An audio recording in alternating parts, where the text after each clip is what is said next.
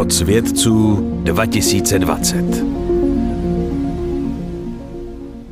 Dámy a pánové, vážení posluchači, ať už nás posloucháte přes stránky nocvědců.cz, YouTube nebo Spotify, vítám vás na virtuální noci vědců na Vysoké škole Báňské Technické univerzitě Ostrava.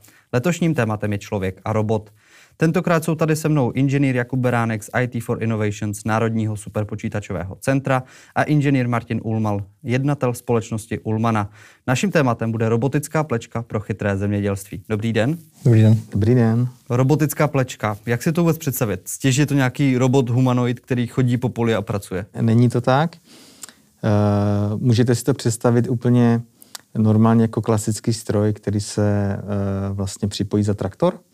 A v podstatě, pokud to člověk neví, tak ani nepozná, že to je nějaká robotická plečka. Až když přijde blíž, tak si všimne, že tam jsou nějaké kamery a počítače vlastně ani nevidí. Takže to vypadá jako zařízení, míst, které místo toho, že by oralo běžně za traktorem, tak vybírá plevel. Uh, to funguje tak, že vlastně tam jsou nože, které podrývají tu půdu a vlastně dokážou rozpoznat tu danou rostlinu, která se pěstuje a ty nože ji objedou. A vlastně uh, ta přidaná hodnota té robotické plečky je v tom, že to dokáže dělat takzvaně v řádku. Většina pleček, co je na trhu, jsou takzvané meziřádkové. To znamená, tam, kde nerostou ty rostliny, tam jedou nějaké uh, takové, jak kdyby uh, prostě různé nože nebo rýpadla, které tu půdu vlastně prokypřují, ale snaží se být vždycky co nejbliž těm, tomu řádku těm rostlinám, ale tam nejedou, protože by to zničili. Když to ta robotická plečka dokáže rozpoznat tu danou rostlinu a plečkovat i v těch místech, v tom řádku. A to je ta přidaná hodnota a vlastně o tom to celé je. Je to novinka využití robotů v zemědělství? Myslím si, že ne. Eh, existuje už, existují už eh, podobné stroje, hlavně u nás teda v Česku se nevyrábějí, ale v zahraničí.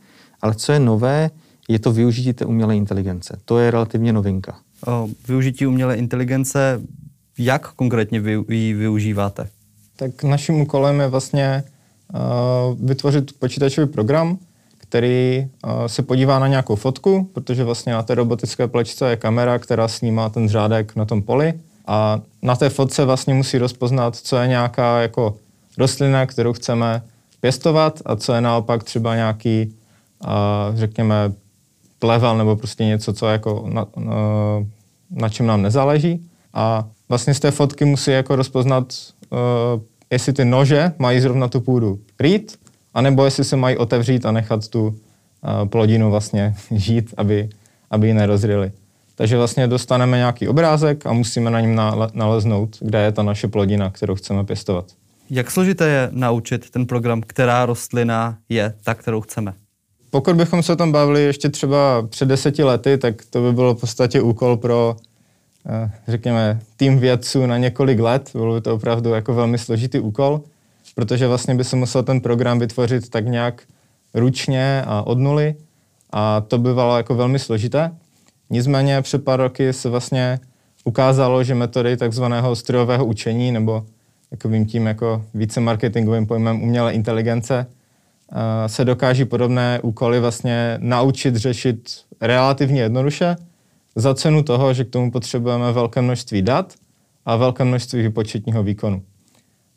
Za nás na superpočítačovém centru máme právě ten velký výkon, protože máme k dispozici superpočítač a ty data, to je pak něco, co musí dodat ten vlastně, to je jako specifické pro ten konkrétní problém. Takže tady v případě té robotické plečky vlastně šlo o to nazbírat, řekněme, tisíce nebo klidně i desetitisíce snímků z toho pole kde je prostě nějaká plodina, a potom ručně jít přes všechny tyto snímky a označit nějak, že tady, ta, tady na tomhle kousku obrázku je prostě ta rostlina, kterou nechceme zrít. A pak, jakmile máme takovýhle, takovouhle sadu dat, tak už vlastně můžeme uh, naučit, řekněme, tu marketingově umělou inteligenci. A pokud to máme ty data, tak se dá říct, že to už je pak otázka hodin nebo dnů, kdy, kdy to může začít vracet jako velmi dobré výsledky. Pokud bychom to vzali chronologicky, co bylo zapotřebí udělat od toho prvního nápadu, něco takového vytvořit, po tu současnost, kdy se to třeba dá použít? Tak úplně na začátku je potřeba mít ty data, což my jsme teda měli štěstí, že vlastně už od začátku té naší spolupráce jako mm, vlastně Martin byl schopen nám poskytnout jako docela velké množství dat a byli, vlastně dal si i tu práci s tím, že opravdu označil v nich ty rostliny v těch snímcích, takže uh, ty data jsme měli už od začátku. A jakmile v podstatě jsou ty data k dispozici, tak uh, vytvořit nějaký ten uh, přístup pro řešení toho problému se dá už dneska udělat velmi jednoduše, protože jednak je to strašně vlastně známá oblast, kterou řeší spousta lidí, takže lidi prostě sdílejí třeba na internetu už nějaké řešení, které se dají nějak jako poupravit a použít. Takže nějaké jako úvodní řešení bylo uh, vlastně podívat se na internet, jak to řeší ostatní, třeba pro nějaké, třeba nedetekují plodiny, ale detekují auta nebo chodce nebo kočičky a pejsky a nějak to zkusit poupravit pro tu naši detekci plodin. Ta, to jakoby další fázi pak bylo uh, vlastně vzít nějaké takovéhle řešení a dostat ho na tu plečku, protože přece jenom je něco jiného, když ten program běží uh, na nějakém, řekněme, superpočítači, který je velmi výkonný, anebo když musí běžet přímo vlastně na poli, na nějakém prostě velmi omezeném prostoru. Napadá mě, když jste sbírali data, to jste reálně chodil po poli a fotil rostliny. Ano, ale ne úplně, že bych chodil, ale vytvořili jsme si takový stroj uh, s tou kamerou, kterou pak používáme pro tu detekci a vlastně takový vozíček a s tím vozíčkem uh, jsme jezdili po poli a, a fotili nebo točili videa. Tam jenom k tomu ještě bych rád dodal, že vlastně to je na tom zajímavé na těch datech, že vlastně ty data, když ta rostlina roste, vlastně my musíme uh, mít ty data co nejvíce různorodé. Znamená jednak i z různých polí, jednak v různé fázi růstu, v různých světelných podmínkách. A to je na tomto zajímavé, že vlastně čím více těchto dat získáme, tím ten model je robustnější a dává lepší výsledky. Kolik uh, rostlin nyní je schopna plečka rozeznat? No v tuto chvíli se soustředíme na první naši plodinu, což je cukrová řepa, ale už si pomalu začínáme sbírat data pro další uh, okopaniny, jako například uh, zelí, které tady v Oticích vlastně uh, můžeme uh, otestovat, a pak zároveň například uh, v Rakousku je poptávka i po dýních. Reálně, jak vypadá po té práce na poli? Přijde traktorista, napojí uh, plečku na traktor, zmačkne tlačítko a jede. V podstatě takhle to chceme udělat. Momentálně zatím máme jenom prototyp, takže ten většinou vláčíme zatím sami. Ale uh, takhle by to mělo být. Vlastně, že by to mělo být co nejvíce uh, bez nutnosti zásahu člověka. V podstatě on jenom to napojí a jenom zapne. Maximálně si tam vybere, kterou třeba plodinu chce, chce řešit. Ale v podstatě to je o taky další výhoda uh, uh, vlastně té oblasti té umělé inteligence, že by měl být velice robustní, a není potřeba velice technického nastavení, kalibrací a takových věcí. V tom je taky velká výhoda. Mm-hmm. Že v podstatě aplikace je mnohem jednodušší. Pokud bychom si ten prototyp popsali detailněji, kolik je na něm kamer, jak reálně vypadá? No, v tuto chvíli uh, máme vlastně, ten náš prototyp řeší jeden řádek, jedna kamera a jedna výpočetní jednotka.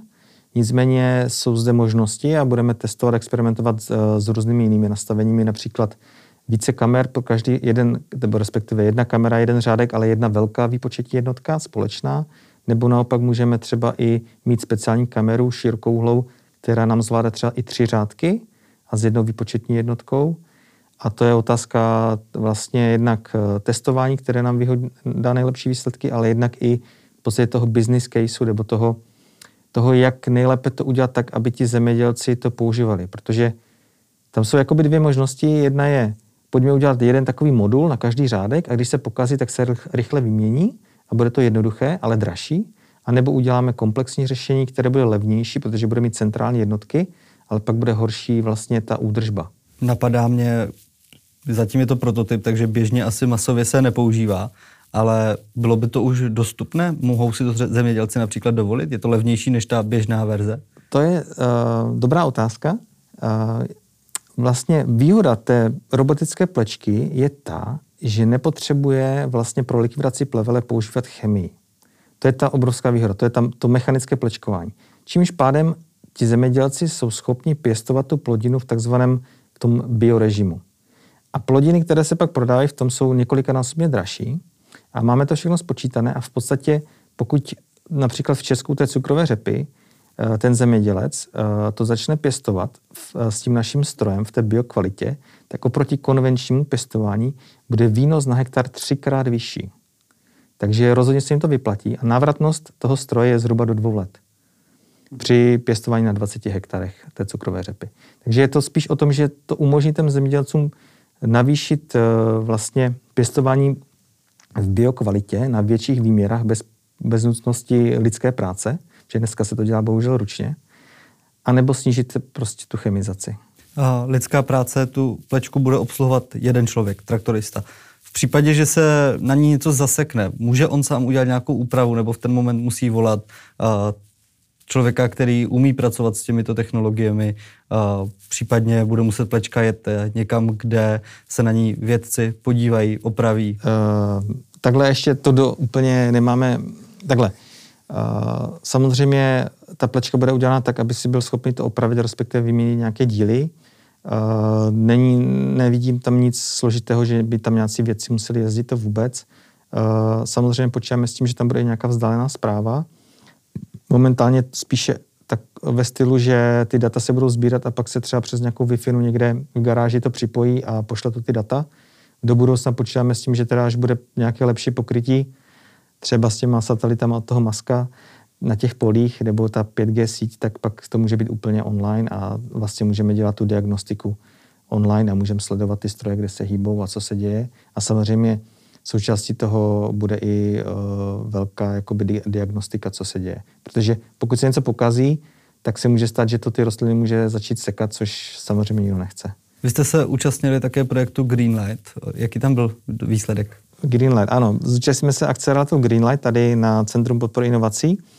No, výsledek byl úžasný, protože jednak nám to pomohlo setkat se s zajímavými lidma, eh, lépe vyřešit nebo eh, zlepšit ten náš eh, business model.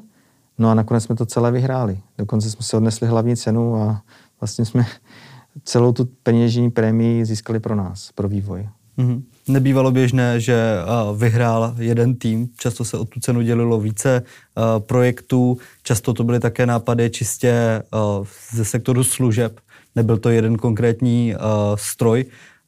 Čím si myslíte, že jste si získali porotu? Prostě se nám to povedlo. Vím, že měli nějaké bodové hodnocení a prostě jsme převýšili všechny ostatní o hodně více. Nás tolik negrilovali, ale asi to hodně rezonuje v lidech, protože co mě moc potěšilo, vlastně získali jsme i cenu publika a výrazně jsme byli vlastně, když lidé volili, co tam byli, co se jim líbilo, tak prostě to v nich opravdu rezonuje to přinést eh, ty biopotraviny cenově, nebo udělat ty biopotraviny cenově dostupnější, eh, se lidem hodně líbí a, a cítíme tu podporu. Takže to možná, to možná bylo zajímavé. No. Jak složité bylo přenést nápad zemědělské plečky do světa umělé inteligence, superpočítačů. Přece jen pro studenty například fakulty elektrotechniky a informatiky je zemědělství hodně vzdálené, vzdálený obor. Tam vlastně u těch metod umělé inteligence nebo takzvaného strojového učení je veliká výhoda v tom, že vlastně pokud my jako nějací, řekněme, programátoři nebo nějací datoví analytici tvoříme to řešení, tak my vlastně často vůbec nemusíme být nějakými jako experty v té dané doméně, kterou řešíme. Takže bych uvedl příklad, tak jsme třeba v rámci nějakého zpracování obrazu nebo nějakých dalších jiných signálů pracovali v oblasti třeba medicínských snímků nebo nějakých zařízení na výrobních linkách, kde se něco kontrolovalo. A vlastně my o téhle oblasti, stejně jako třeba o tom zemědělství, téměř nic vlastně nemusíme vědět. Nám stačí, pokud máme k dispozici ta kvalitní data, která nám ta druhá strana nějak předá a dobře definuje ten svůj problém, co potřebuje vyřešit.